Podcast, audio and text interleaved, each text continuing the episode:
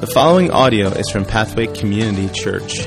More information about Pathway Community Church is available at www.pathwaycommunity-church.org. Well, there are some famous people that were asked this question. They were asked, How do you want to be remembered after you die? And here are a few of the responses that they gave. Walter Payton, when he was alive, said this He said, I want to be remembered as the guy who gave it his all on the football field.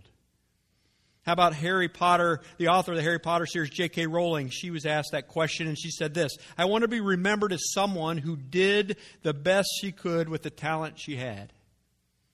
Or actress Lindsay Lohan, when she was asked this question, she said, Well, I want to be remembered for the work I've done rather than the car accidents that I've had, or the men that I didn't date, or the men that I did date. Okay, Lindsay. Well, how about you this morning? How do you want people to remember you after you die? This morning we're continuing our series called Hope Resurrected. We started that back on Easter. Seems like Easter was a long time ago, doesn't it?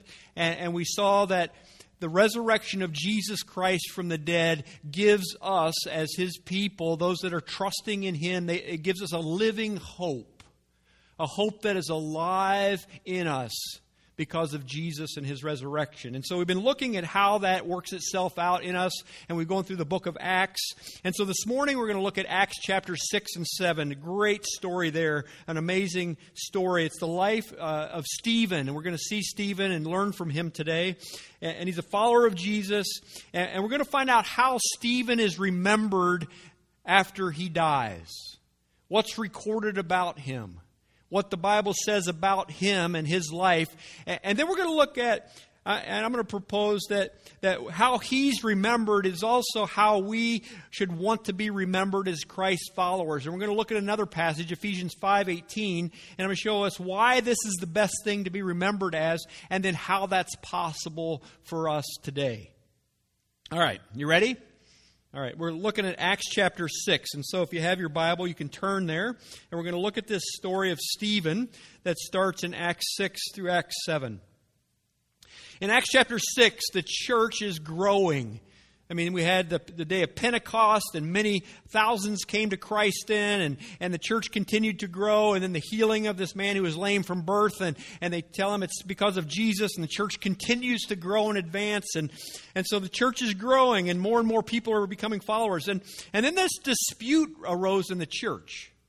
There are Greek Christians and there are Jewish Christians. And, and, there's this dispute that's going on because they, they were feeding people with, with the resources they had. They were helping people, especially in the church, and the widows in the church, they were helping to feed these widows. And it seems that what's going on is that the Jewish widows, the Jewish Christian widows were being fed, but the Greek Christian widows were being overlooked or weren't being fed in the same way. And so the Greek Christians start to complain about this. And like, hey, we're not they're not getting fed the same way. I mean, can you believe that people actually complain about things in the church? So the 12 apostles, they get together and they say, okay, what are we going to do about this? Because we need to be able to keep preaching the Word of God. We can't wait tables. And so they said, okay, here's what we're going to do. We're going to appoint seven men, spiritually qualified men, and we're going to ask them to take care of this responsibility to make sure everyone's being fed equally so that we can devote ourselves to prayer and to preaching of the Word. So that's what they do. They choose seven, and one of the seven that they choose is a man by the name of Stephen. And so they lay hands on these individuals, they pray for them, they commission them, and they become the first deacons. Right? We have deacon and deaconesses in our church. They, they become the first deacons. The, the word deacon means servants, they're, they're there to serve. And so, look, the church grows, and, and the good news about Jesus continues to go out. And, and it says, even the priest, the Jewish priests, begin to believe in Jesus and follow him. Stephen's doing great signs and wonders.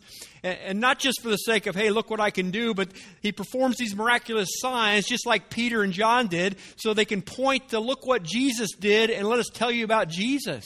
So more people can follow Jesus. And so Stephen's performing miraculous signs and wonders. And anyhow, the, the leaders of the synagogue, they're ticked off with Stephen. They can't stand the wisdom and the power by which he speaks.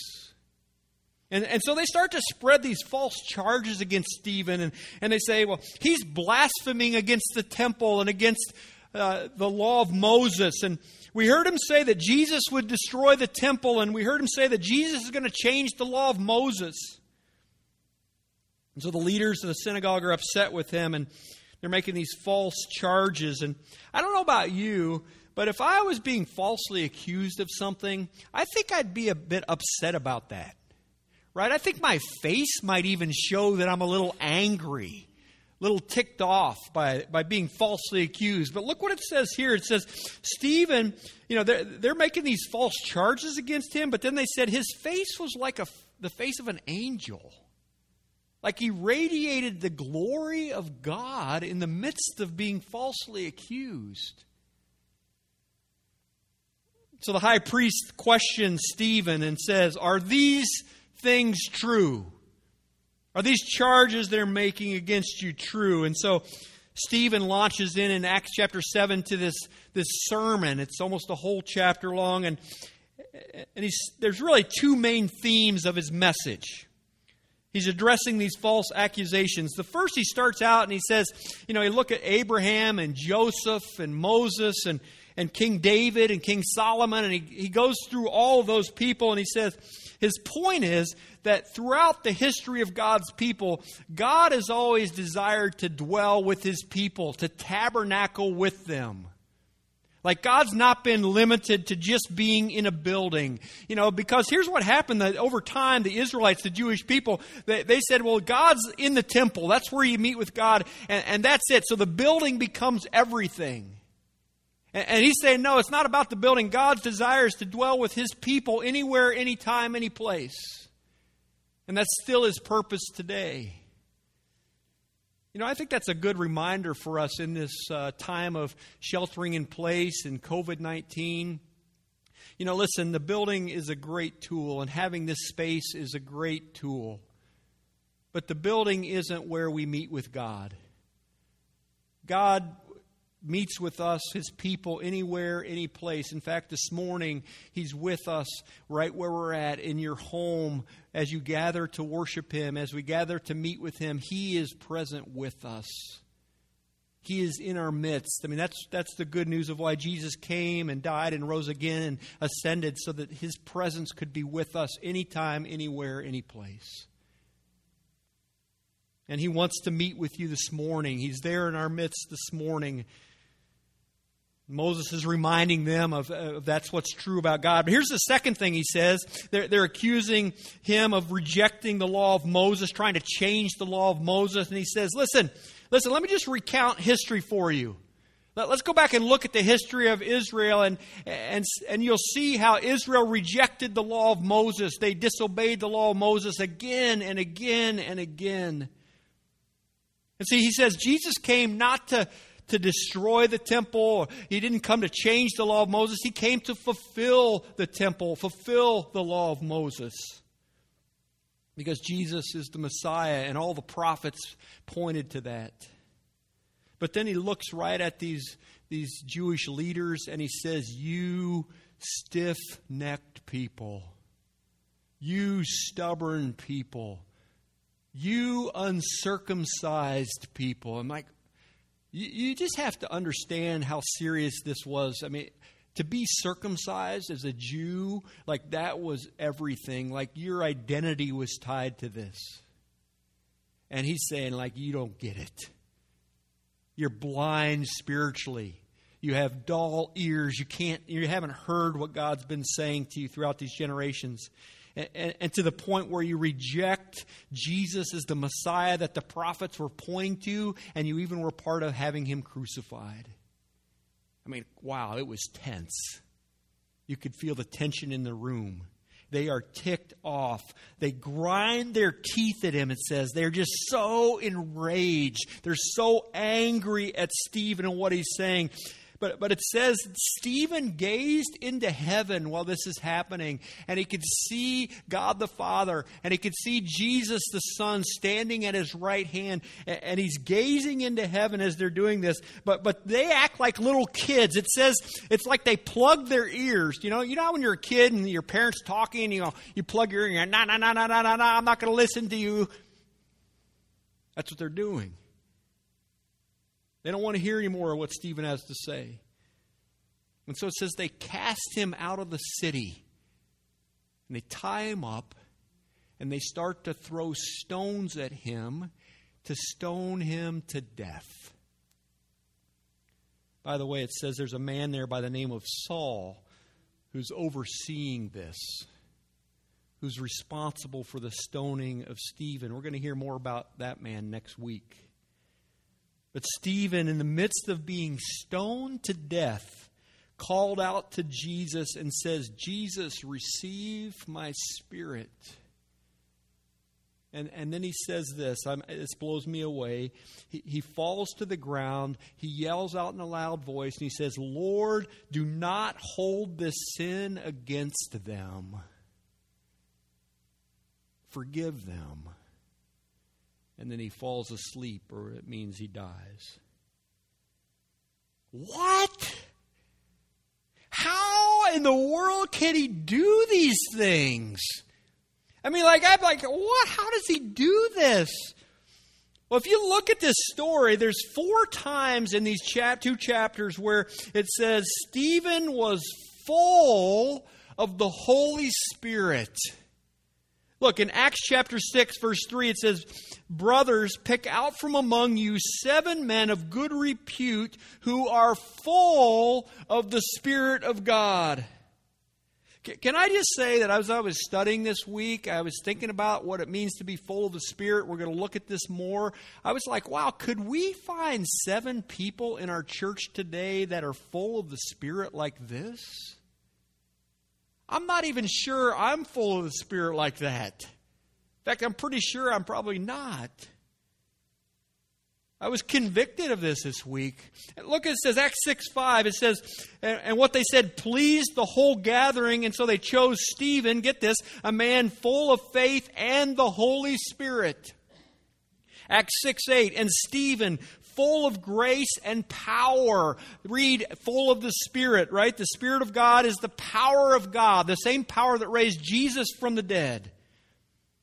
And he was doing great signs and wonders among the people. How? Because he's full of the Spirit. Acts 7.55, eh, when he's being stoned to death. But full of the Spirit, Stephen gazed into heaven and saw the glory of God and Jesus standing at the right hand of God. How is he able to do all this? Not in his own strength. It's because he is full of the power of the Spirit of God. Full of the Holy Spirit. The word full I love the word full. It, it means abounding in. It, it means wholly occupied by, completely under the influence of. Stephen was a man who was abounding in the Holy Spirit. Stephen was a man who was wholly occupied by the Spirit of God. Stephen was a man who was completely under the influence of the Holy Spirit. And look what he does as a result of being full of the Spirit. Full of the Spirit, Stephen served those in need. Full of the Spirit, Stephen performed miraculous signs and wonders and preached boldly about Jesus. Full of the Spirit, Stephen boldly spoke about Jesus to his false accusers. Full of the Spirit, Stephen forgave his enemies in the face of being stoned to death. Full of the Spirit, Stephen had no fear in death. I think we can agree. In fact, I need somebody to make a motion, and I will second it, that Stephen was a man who was full of the Holy Spirit. Can we agree to that? All right.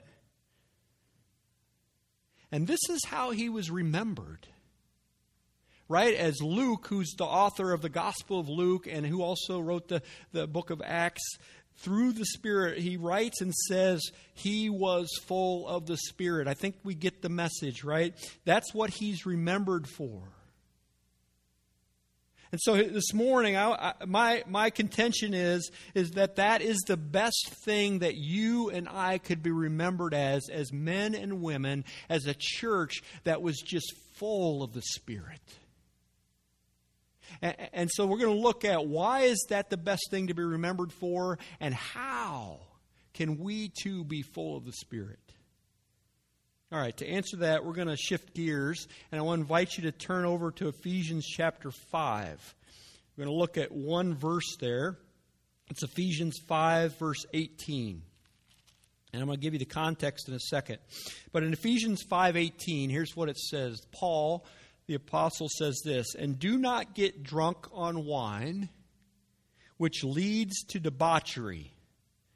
Boy, debauch, say debauchery. Debauchery right? That's a fun word to say. We don't use that word much. It, think out of control living, right? Actually, the word there is, is the word of the prodigal son, right? It's, it's think prodigal son. He wanted his now. Give me my inheritance now. And so he took his inheritance and he goes and he lives and indulges all of his fleshly desires and, and he eats and drinks and as if today is the last day and, and he just indulges his flesh. He gets drunk. He loses all his money. He comes to the end of himself and he's eating pig food.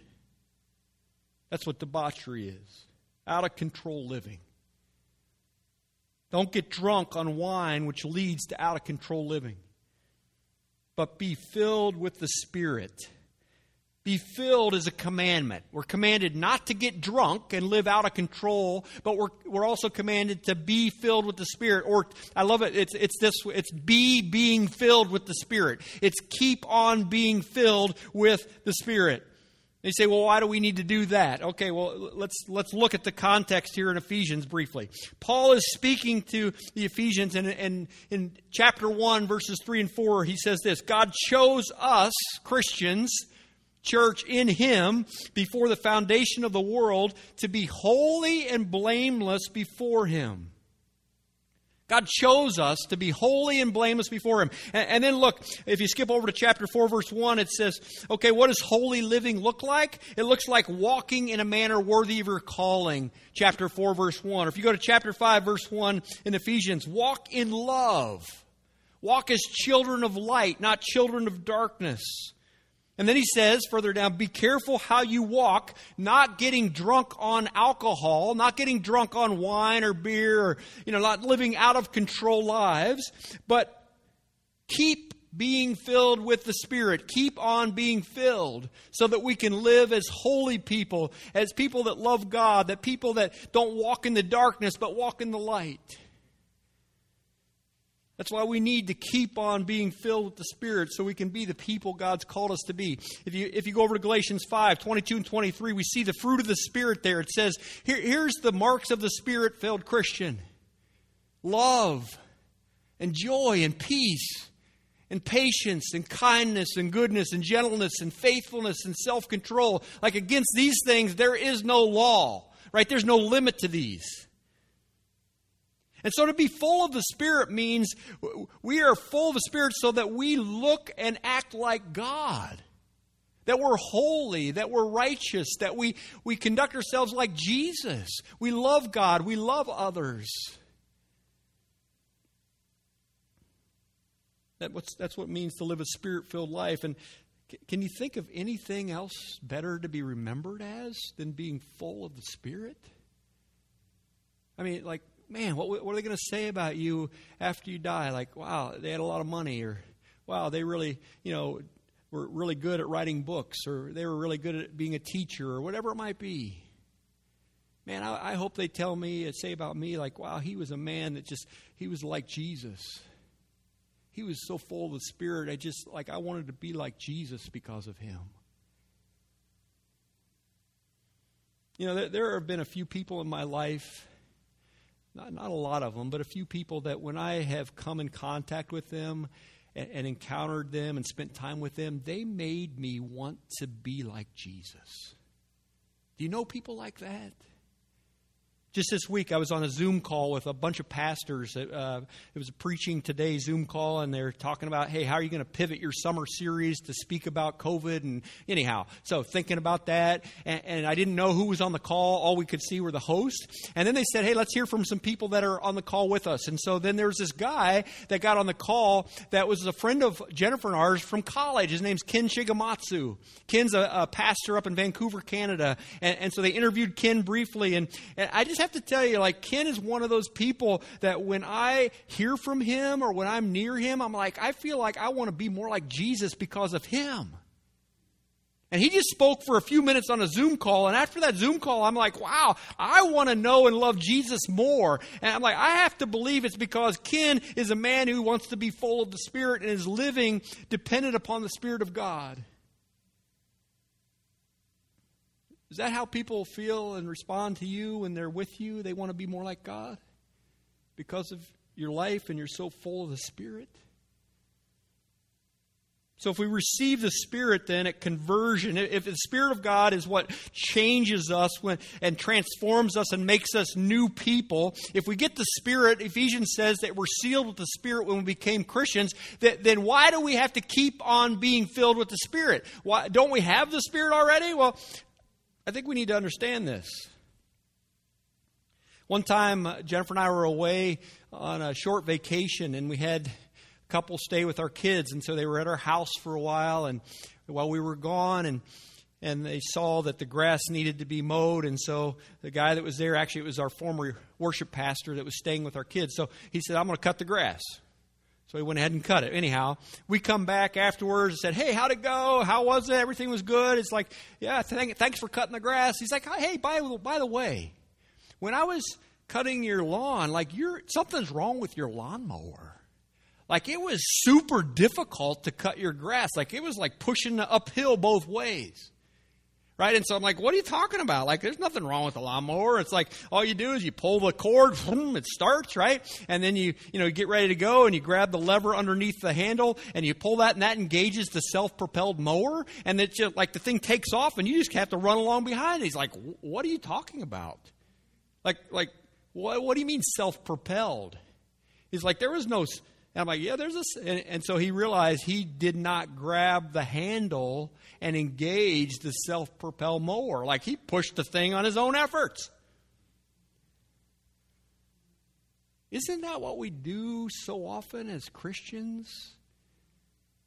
That we live this life in our own strength. We, we try to do the things that we're called to do in our own strengths and efforts. And, and the whole time, all we have to do is engage the Spirit of God and depend on the Spirit of God to have the strength and the power that's already fully available to us. I mean, God's Word says we've, we've been given all that we need for life and godliness already.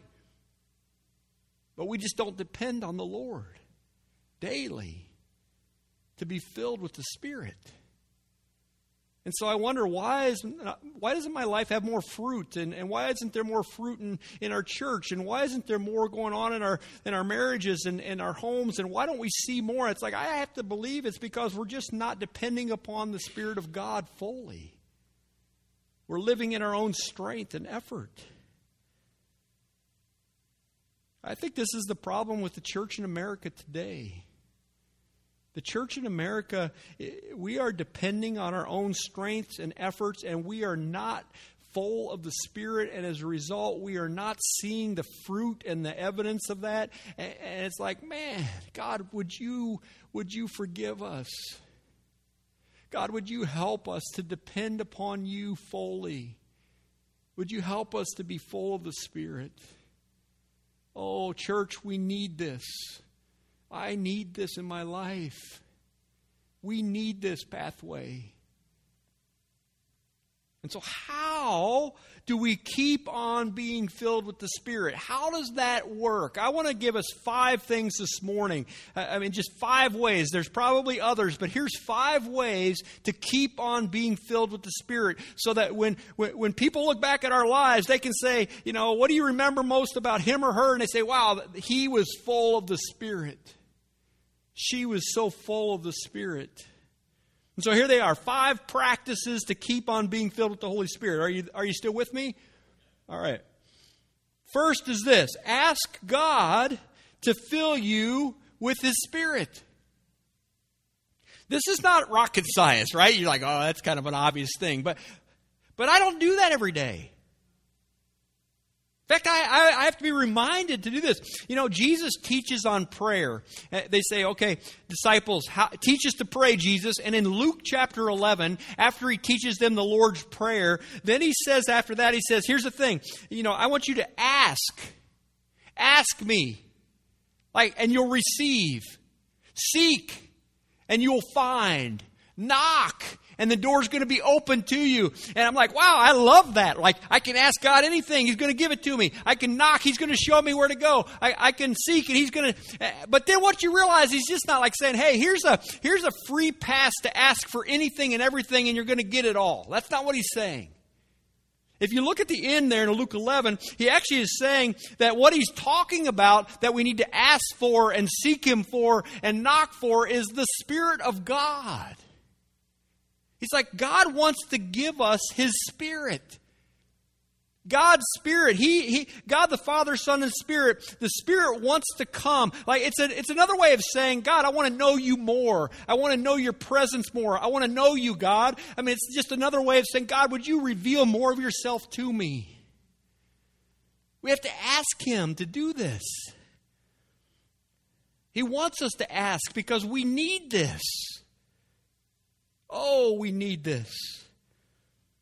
Spirit of God, would you come and fill us? Spirit of God, would you help us to know you more? Would you help us to know you, God?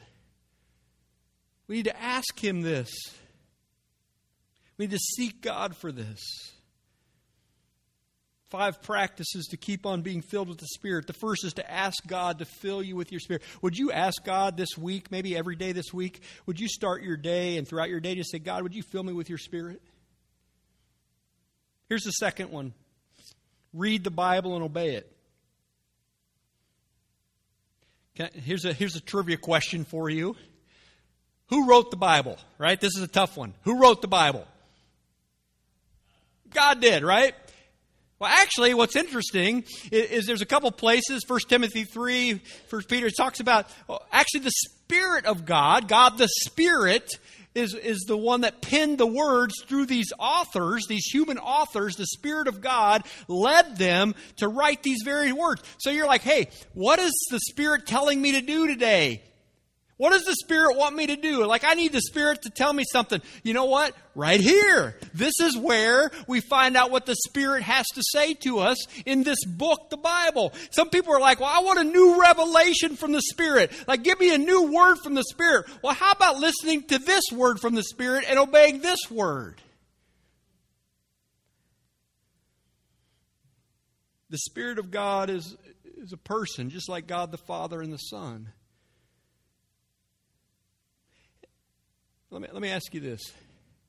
If your spouse, if, if your parent, if your child, if your friend who's close to you, if they said to you, hey, I want you to do this for me, would you do this for me? Hey, I need you to do this for me. Would you do this for me? You're like, nah, no thanks. I'm not going to do that. Maybe just ignore them.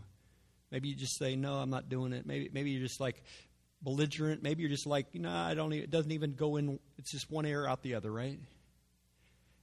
And you don't obey what they're asking you to do, you don't do what they're asking, how do you think that will affect your relationship with them? How do you think that will affect the relationship if somebody else is asking you repeatedly to do something and you repeatedly don't do it? It's going to create a division in that relationship. Actually, in Ephesians chapter 4, verse 30, it says, Don't grieve the Spirit of God for whom you're sealed for the day of redemption. When we disobey God's word, when we disobey his commandments to us, listen, we grieve the Spirit of God. I, I, think the reason that we're not full of the Spirit is because we're, we're not obeying the word of God that has already been revealed to us. We're only on the second one here. Ask God to fill you with His Spirit and read the Bible and obey it. There are five practices to keep on being filled with the Spirit. Here's the third one yield your life to the influence of the Holy Spirit. In Ephesians 5:18, we read this verse earlier. It says, don't get drunk on wine, which leads to debauchery. So, so if you get drunk, hopefully you're not getting drunk. But if you get drunk, what happens is that you are no longer living under the control of your own right mind. You're no longer sober minded. You're now living under the influence, right? DUI, under the influence of alcohol. You have yielded your person to this foreign substance, alcohol, and you are now letting alcohol control your actions and your words. You've yielded willingly to that by taking a drink and continuing to drink.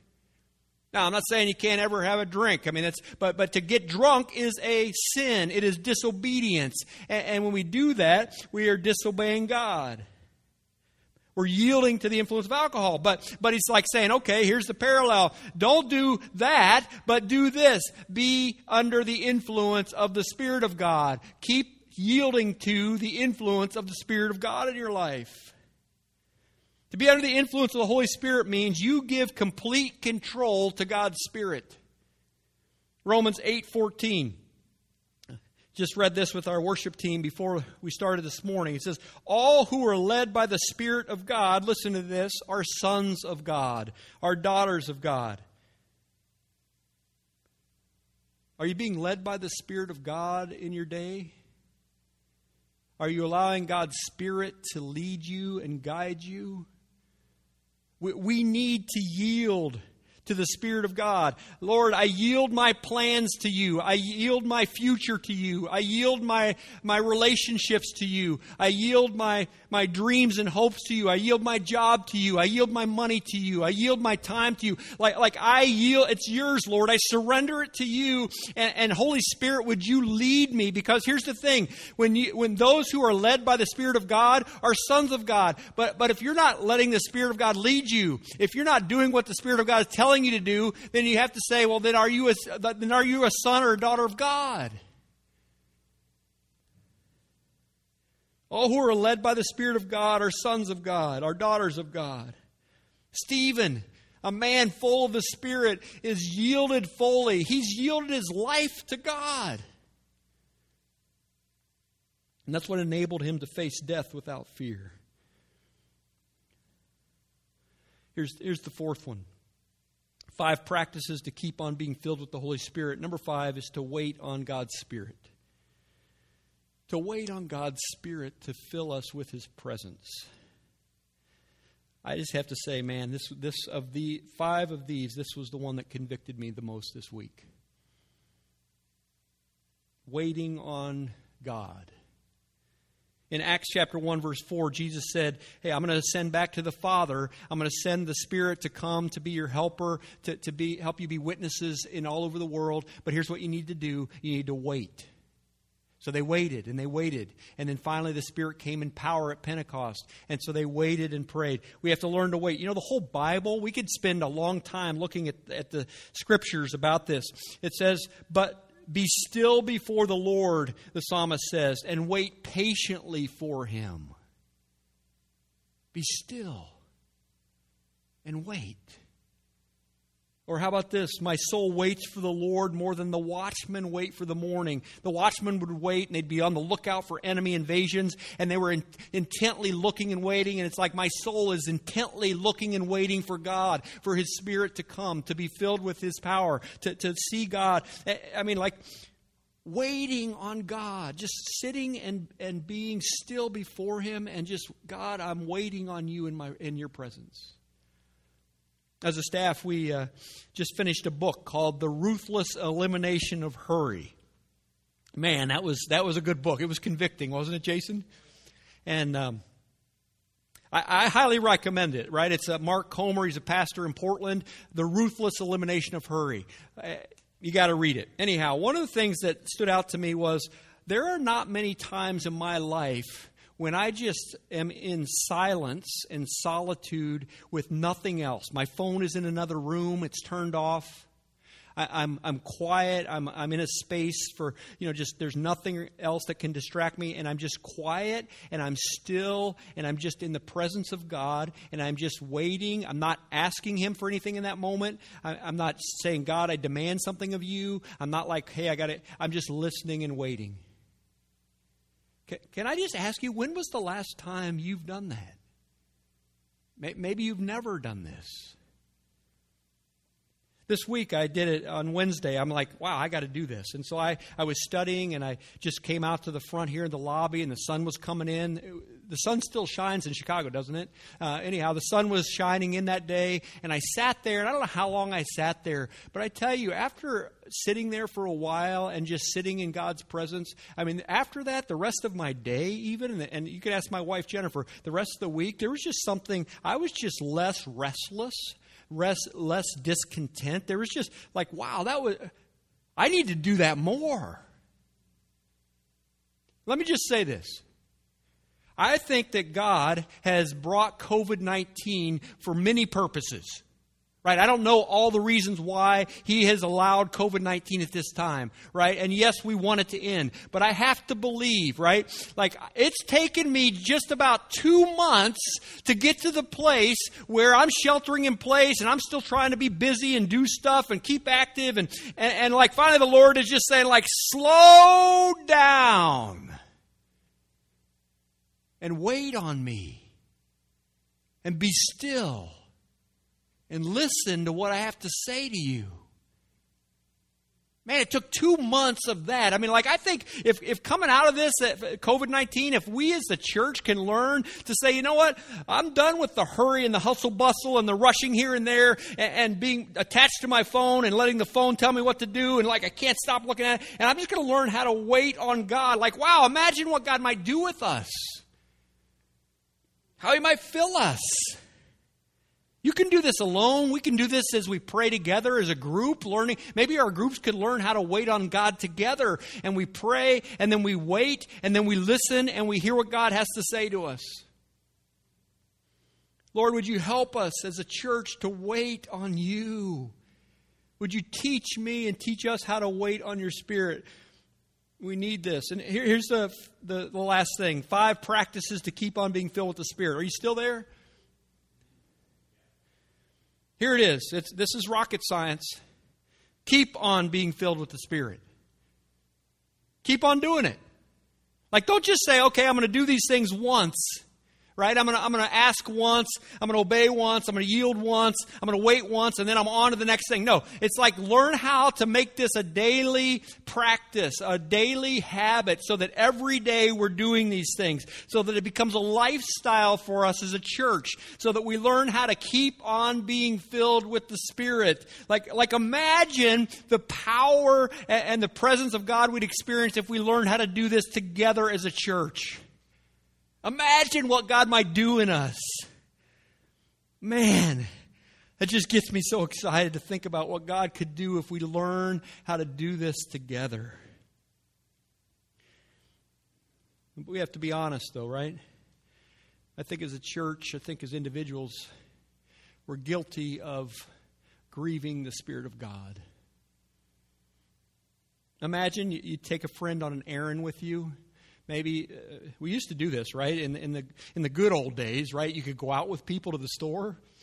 Anyhow imagine you take a friend with you to the grocery store or maybe you go somewhere in public and, and, you're taking them with you and then you meet somebody famous like the mayor or the you know a congressman or woman or somebody that's well known and, and all of a sudden you start talking with that person and you start engaging with that person and, and you're so excited to talk with them and, and you ignore completely your friend who you brought with you you don't introduce them to this person. You don't recognize them. You don't acknowledge them. And you just go on after you meet that person and you go on your way. And that person's standing there like, uh, hello.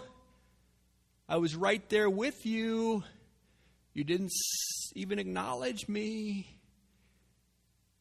You know that that's what happens in my life and in ours when we go throughout our days the Spirit of God is with us, but we don't acknowledge the Spirit. We don't listen to the Spirit. We don't speak of the Spirit or, or, or the things the Spirit wants us to speak of, which is Jesus. And we grieve the Spirit. Oh Lord, would you help us to be full of your Spirit? And we need your forgiveness for grieving you. God, please forgive us. Hope resurrected means we can be filled with the Spirit of God today. And the good news is that God can forgive us, God can help us. He can give us the grace we need to depend upon the Spirit again today and to start fresh today. And so I'm going to invite the, the team to come. Cheryl's going to come and play. And, and I just want to encourage you right where you're at at home this morning. Listen, if you're willing to do this right where you're at at home, would you consider even getting down on your knees, humbling yourself before God, and just saying, God, would you forgive us for grieving you? Would you forgive us for not listening and, and acknowledging you? And would you help us to be filled with your spirit? Would you help us to put these practices into our daily lives? Would you consider doing that right now? Just get down on your knees right where you're at. Just humble yourself before God. And let me pray for us. Lord, I know even this week as you were speaking to my heart that you convicted me. God, you convicted me that I depend upon my own strength and flesh far too much. And Father, I ask your forgiveness, and I know you forgive me for that, but I pray the same for my brothers and sisters this morning. Would you forgive us as a church for depending upon our own strength, upon our own efforts? Please forgive us, Jesus. Thank you for your grace. God, would you give in us a desire to depend upon you, to seek you, to say, I want to be filled with the Spirit. I want your, your Spirit to fill me today and tomorrow and this week. Would you help us to put these practices into place? Would you help us to, to live this out this week? Would you help us to become a church that, that is full of the Spirit, that people would say, man, that pathway, Man, that Pathway Church, they are so full of God's Spirit. Like they love God so much. Jesus, we need your help. Can't do this in our own strength. That's not how you want us to live this life. And so, would you humble us? And would you mold us and shape us into spirit filled people? May it start with me. In Jesus' name.